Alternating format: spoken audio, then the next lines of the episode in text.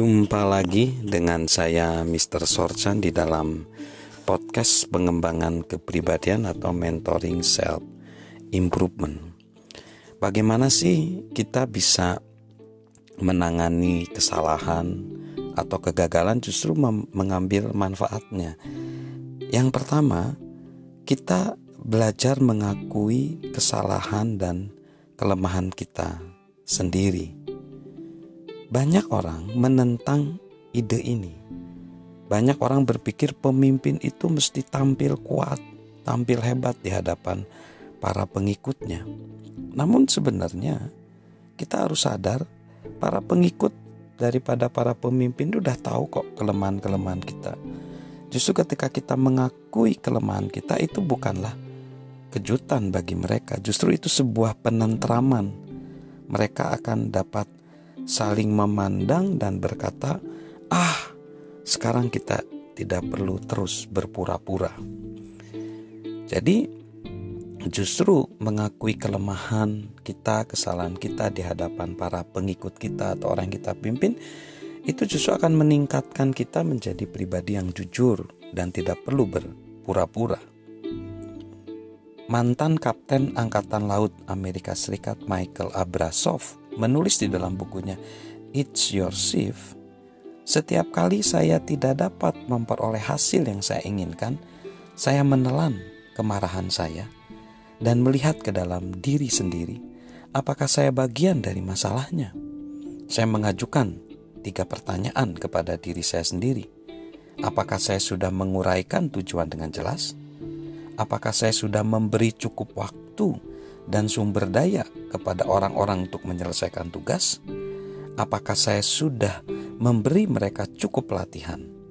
Saya menemukan bahwa 90% dari waktu saya setidaknya sama menjadi bagian dari masalah seperti orang-orang saya. Mengakui kegagalan kita dan mengambil tanggung jawab untuk itu akan memungkinkan kita maju ke langkah berikutnya. Yang kedua, terimalah kesalahan sebagai sebuah harga untuk kita lebih maju.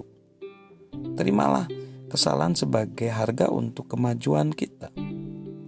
Psikolog Joyce Brother menegaskan, orang yang tertarik akan kesuksesan harus belajar memandang kegagalan sebagai bagian yang menyehatkan dan tidak dapat dihindari dari proses untuk tiba di puncak.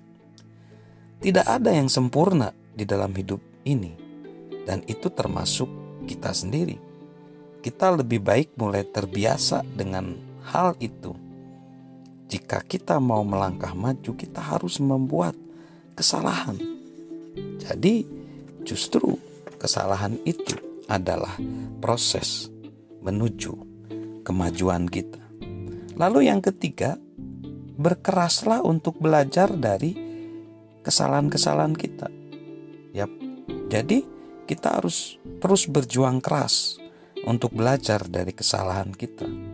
Penulis dan pakar kepemimpinan Tom Peters menulis dari cabang terkecil hingga tingkat perusahaan tidak ada yang lebih tidak berguna ketimbang orang yang mengatakan pada penghujung hari sebagai kartu laporan mereka, "Ah, saya berhasil hingga akhir hari tanpa membuat kesalahan."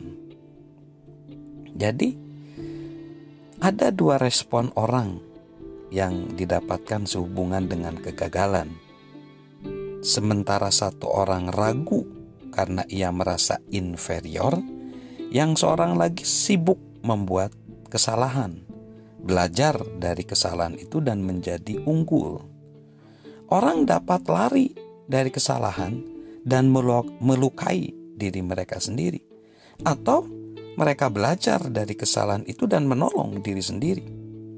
Orang yang berusaha menghindari kegagalan dengan segala cara tidak pernah belajar dan akhirnya mengulangi kesalahan yang sama berkali-kali. Namun, orang yang mau belajar dari kegagalan mereka tidak pernah perlu mengulangi kegagalan itu lagi. seperti penulis William Saroyan mengemukakan, orang baik menjadi baik karena mereka sudah tiba pada kebijaksanaan melalui kegagalan. Kita memperoleh sedikit sekali kebijaksanaan dari kesuksesan. Orang dalam kepemimpinan perlu mengambil petunjuk dari ilmuwan. Dalam sains, kesalahan selalu mendahului penemuan-penemuan kebenaran. Salam mentoring, salam sukses luar biasa dari saya, Mr. Sorchan.